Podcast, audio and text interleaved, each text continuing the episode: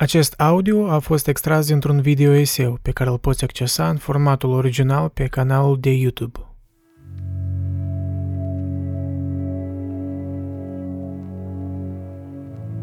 It's not just the right of the person who speaks to be heard. It is the right of everyone in the audience to listen and to hear. And every time you silence somebody, you make yourself a prisoner of your own action because you deny yourself the right to hear something. Indeed, as John Stuart Mill said, if all in society were agreed on the truth and beauty and value of one proposition, all except one person, it would be most important that that one heretic be heard because we would still benefit from his perhaps outrageous view. In more modern times, this has been put, I think, best by a personal heroine of mine, Rosa Luxemburg, who said that the freedom of speech is meaningless unless it means the freedom of the person who thinks differently. That person doesn't just have a right to speak. That person's right to speak must be given extra protection because what he has to say might in any case give people to think about why do they know what they already think they know. How do I know that I know this except that I've always been taught this and never heard anything else? It's always worth establishing first principles. It's always worth saying, what would you do if you met a Flat Earth Society member? Don't take refuge in the false security of consensus and the feeling that whatever you think, you're bound to be okay because you're in the safely moral majority. To whom do you award the right to decide which speech is harmful or who is the harmful speaker? To whom you would give the job of deciding for you, relieve you of the responsibility of hearing what you might have to hear? It's quite common now for people to use the expression, for example, anti-Islamic racism, as if an attack on a religion was an attack on an ethnic group. It's right in our midst now. Behead those, behead those who cartoon Islam. Do they get arrested for hate speech? No. Might I get in trouble for saying what I've just said about the Prophet Muhammad? Yes, I might. Where are your priorities, ladies and gentlemen? You're giving away what's most precious in your own society, and you're giving it away without a fight, and you're even praising the people who want to deny you the right to resist it. Shame on you while you do this. Make the best use of the time you've got left. This is really serious.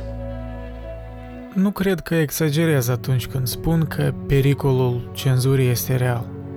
Am ajuns în situația în care hegemoni ca Google și Facebook decid cum să filtreze informația, cine are și cine nu are dreptatea. Sigur că Hitchens era să critique dur acest fapt, întrucât în timpul vieții era un adevărat rebel, vociferând opinii controversate și încurajând gândirea critică. Diferența, totuși, față de cei din extremele de dreapta și de stânga, e că Hitchens folosea argumente și acea amabilitate intelectuală care nu e nici lingușitoare și nici nemiloasă. Cred că fiecare din noi avem ceva de învățat de la el.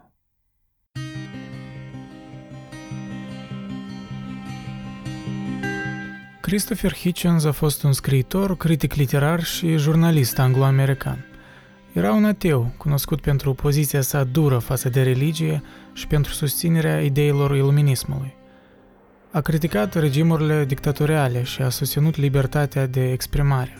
De asemenea, în scandalul caricaturilor cu Mahomed, a luat apărarea caricaturiștilor danezi și a organizat o manifestare de sprijin în fața ambasadei Danimarcei la Washington. Printre cărțile lui mai populare se numără God is not great, How religion poisons everything – Letters to a Young Contrarian și memoarul lui personal Hitch 22. Stilul său tăios de dezbatere l-a făcut atât un intelectual public laudat, cât și unul controversat. Cariera sa jurnalistică s-a întins de-a lungul la patru decenii, iar viziunile sale politice s-au schimbat pe parcursul vieții. Fiind în tinerețe un simpatizant al lui Leon Trotsky, apoi fiind liberal, dar eventual dezamăgindu-se de mainstream și devenind mai conservator spre sfârșitul vieții. În 2010 i s-a depistat cancer. Un an mai târziu, el moare la vârsta de 62 de ani. Dar înainte de moartea sa, el a scris un eseu în care susține că libertatea de exprimare este libertatea din care decurg toate celelalte libertăți. Iată o parte din ce a spus el în acel eseu. Opinia mea este foarte simplă. Dreptul celorlalți la liberă exprimare face parte din al meu. Dacă vocea cuiva este redusă la tăcere, atunci sunt lipsit de dreptul de a-l auzi. Mai mult decât atât, nu am întâlnit și nici nu am auzit de nimeni în care să am încredere cu sarcina de a decide în avans ce ar putea fi permis pentru mine sau pentru oricine altcineva să spună sau să citească. Libertatea de exprimare constă în a putea spune oamenilor ceea ce poate nu doresc să audă și că trebuie să se extindă, mai presus de toate, asupra celor care gândesc diferit este, pentru mine, evident. Aproape toate celebrele cazuri de exprimare liberă din evidența umană implică conceptul ciudat de blasfemie, care este de fapt simplul concept că anumite lucruri pur și simplu nu pot fi spuse sau auzite. Procesul lui Socrate a presupus acuzația că modul său de gândire e determinat pe tineri să nu respecte zeii. În timpul procesului lui Galileo, descoperirile sale despre astronomie au fost menținute pentru a submina dogma religioasă, conform căreia Pământul nostru a fost centrul și obiectul creației. Ne uităm înapoi la aceste momente în care autoritățile și adesea și gloata au decis să se orbească și să se asurzească pe ei înșiși și pe ceilalți și clătinăm din cap. Dar cu ce drept? Există multe amenințări contemporane la adresa principiului și practicii libere exprimări. L-aș numi pe cel teocratic drept cel mai periculos într-un mod imediat.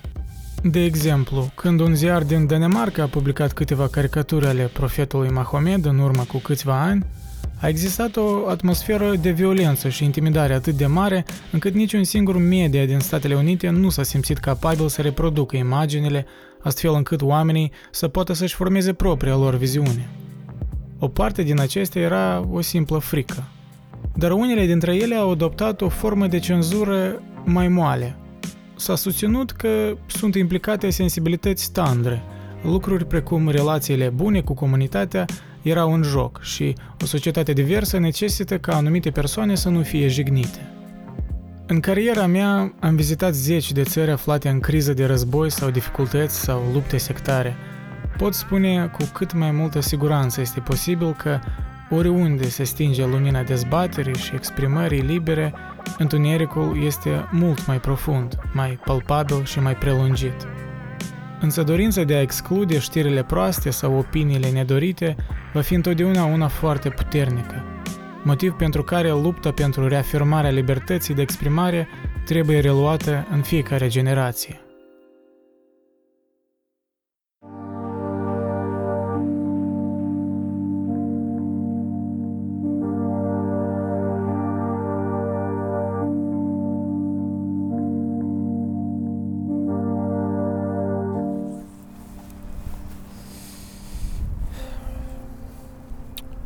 Eu observ o ipocrizie imensă în societățile contemporane. Noi iubim să vorbim despre democrație, diversitate, inclusivitate, dar cumva ne simțim inconfortabili atunci când nu merge vorba doar de diversitatea națiunilor, diversitatea culorii de piele, ci și diversitatea opiniilor.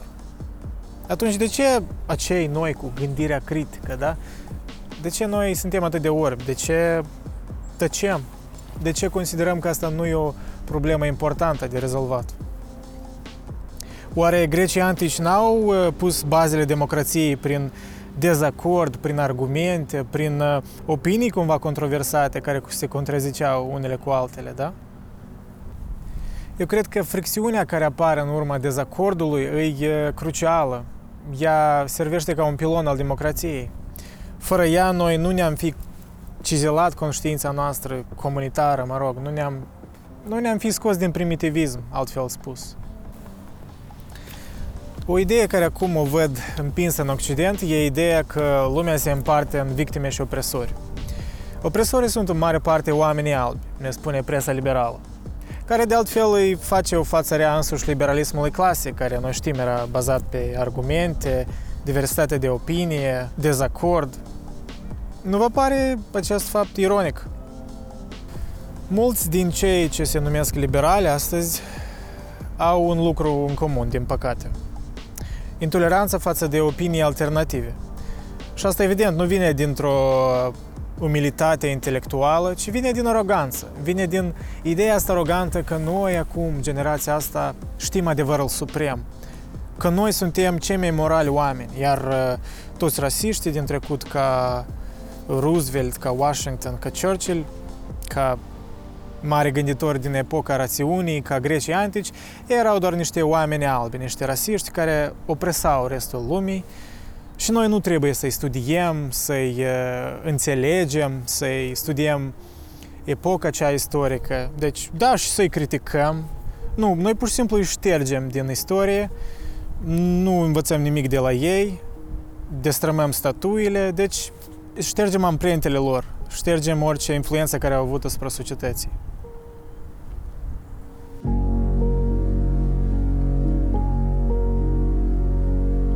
Și desigur, progresiștii cam ideea asta și-o împing, că noi nu trebuie să-i studiem pe acești oameni, nu trebuie, da, în genere să aflăm contextul cultural, istoric de atunci. Noi pur și simplu trebuie să-i ștergem din manualele de istorie, da? Deja am auzit idei că și Shakespeare era rasist și uh, white supremacist. Erau și așa idei uh, bizare. Da, și cam asta împing uh, progresiștii de astăzi. Mă rog, cei mai radicali, care capătă putere cât mai multă, văd, cel puțin aici în Occident. Și ei au ideea asta, da, că noi nu trebuie să-i studiem pe acești oameni. Noi pur și simplu îi ștergem din istorie și pretindem că suntem mai presus ca ei, că suntem cumva niște oameni mai iluminați. Dar eu cred că e o greșeală. Mie îmi pare absurdă ideea asta.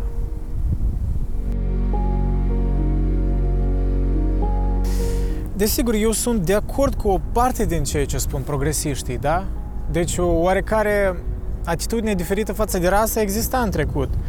Uh, oarecare opresare exista da, în societăți. Uh, decalajul între clase sociale era mai mare.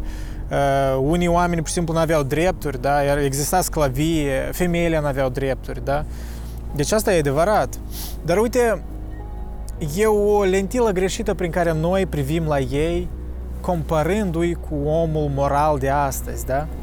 Pentru că în fiecare perioadă a istoriei normele morale se schimbau și trebuie să-i privim în context, trebuie să înțelegem că ei tot erau oameni imperfecți cu problemele lor, cu neajunsurile lor. Pentru că, uite, da, e adevărat, și oamenii din viitor vor privi la noi așa. Ei ne vor compara cu moralitatea lor de atunci și tot vor crede că suntem dezgustători cumva, da? Sunt sigur de asta. Dar asta, da, asta e cumva natural, asta e o tendință tendința obișnuită a, a generațiilor, da, cumva să creadă că ei au ajuns într-un progres, cumva, da, mai pentru că, mă rog, avem tehnologii și așa mai departe. Dar uite, există o diferență între a-i critica pe cei din trecut și a-i șterge, da, din istorie. Eu cred că noi trebuie să-i studiem chiar pe cei oameni controversați, da, chiar pe cei care erau cumva opresori, mă rog, existau așa oameni, da? Și să punem în context lucrurile, să studiem de ce a existat, a existat o opresare, da? Asta cum, de exemplu, studiez uh, Revoluția franceză. Da, oamenii au luptat pentru democrație liberală, au dat naștere de democrației liberale. Dar dacă pui în context, de fapt, a existat și ani de teroare în care oamenii erau uh, uciși cu ghilotină, da? Pentru că aveau opinii diferite, ori pentru că nu erau în rând cu Revoluția. Deci noi trebuie să înțelegem că nu existau oameni sfinți în istoria lumii.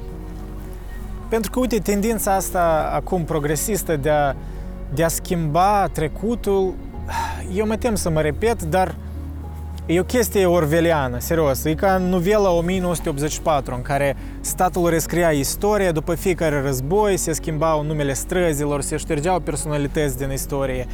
Și astfel se crea o populație docilă, o populație fricoasă, o populație care nu își cunoaște istoria. Eu cred că dacă noi vrem să mai avem democrație, da? cu toate naivitățile ei, cu toate neajunsurile ei, noi trebuie să tolerăm opiniile diferite. Chiar și acele opinii care ne ofensează. Pentru că, uite, realitatea e dură. Realitatea deseori e nu-i cum vrem noi, da? Și noi toți cumva luptăm ca să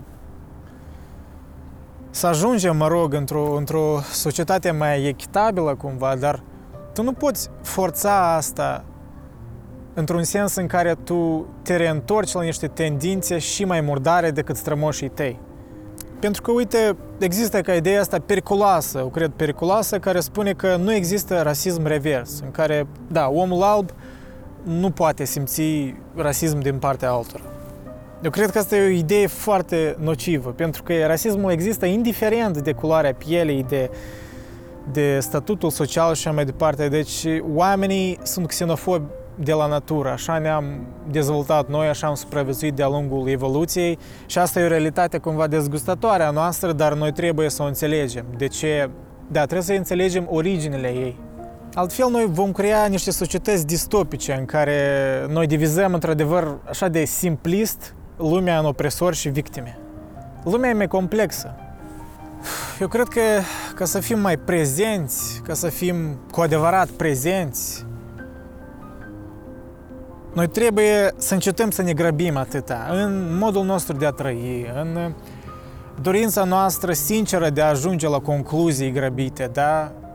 E o tendință periculoasă. Noi trebuie să ne deprindem cu incertitudinea, pentru că incertitudinea e partea realității. Noi nu putem fi cerți în totul și nu necesar totul ce e nou, totul ce se schimbă e un progres. Noi trebuie să înțelegem asta. Progresul nu înseamnă totul ce e nou, totul ce destramă niște valori din trecut. Nu toate valorile din trecut sunt reale. Eu cred că noi suntem fundamental, pur și simplu, mai orbi față de inteligența proprie decât ne imaginăm. Și noi avem mai multă nevoie de, de umilință, nu de aroganță. Și într-adevăr, eu cred că e timpul să luăm ideea lui Socrate mai în serios. Să ne spunem nou încine că, uite, eu nu știu nimic, dar eu știu că nu știu nimic. Asta va fi un start, o, un start mai realist atunci când ne pornim să soluționăm niște probleme în societate.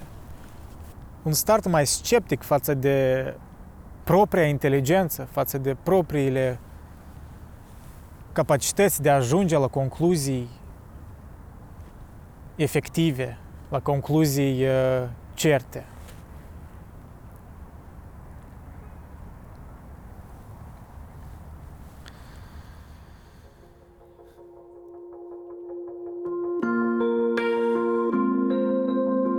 De ce noi, oamenii, ne considerăm atât de speciali? Ce ne diferențiază pe noi de alte animale? În viziunea lui Kant, unicul lucru care ne face diferiți de restul Universului e abilitatea să procesăm informația și să acționăm conștient în lume. Și asta, pentru el, e un lucru foarte special. După câte știm, e posibil să întruchipăm unica încercare a Universului la un sistem inteligent de autoorganizare – și ca rezultat, noi trebuie să luăm acest fapt în serios. Noi trebuie să protejăm rațiunea.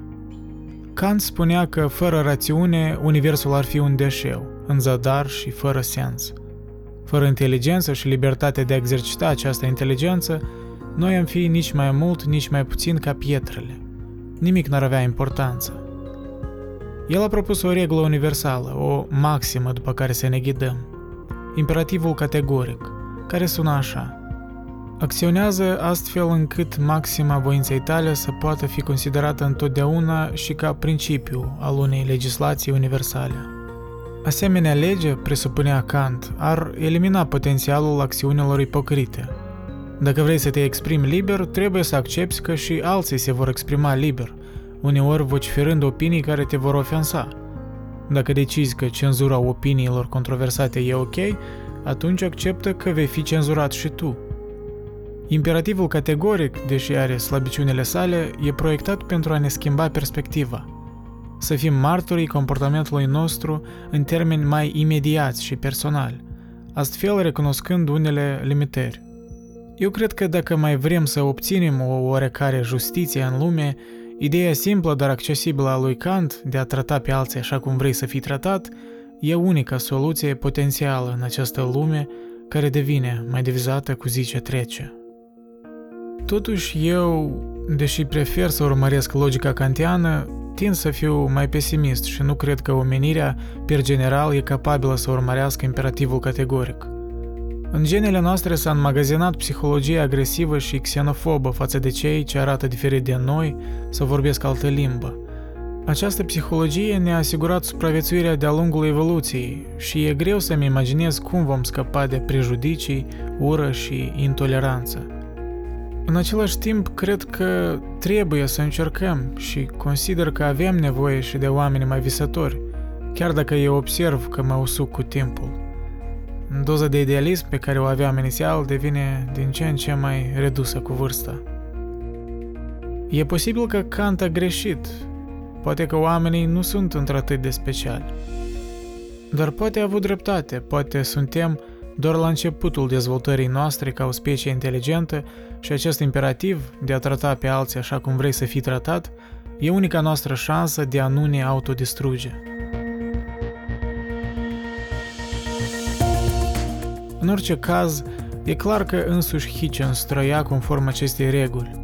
Criticând cultura, religiile și alți intelectuali, el se aștepta la același lucru, să fie criticat de alții. Prin viața lui, el ne-a arătat esența gândirii critice și, în cele de urmă, valoarea indubitabilă a liberei exprimări.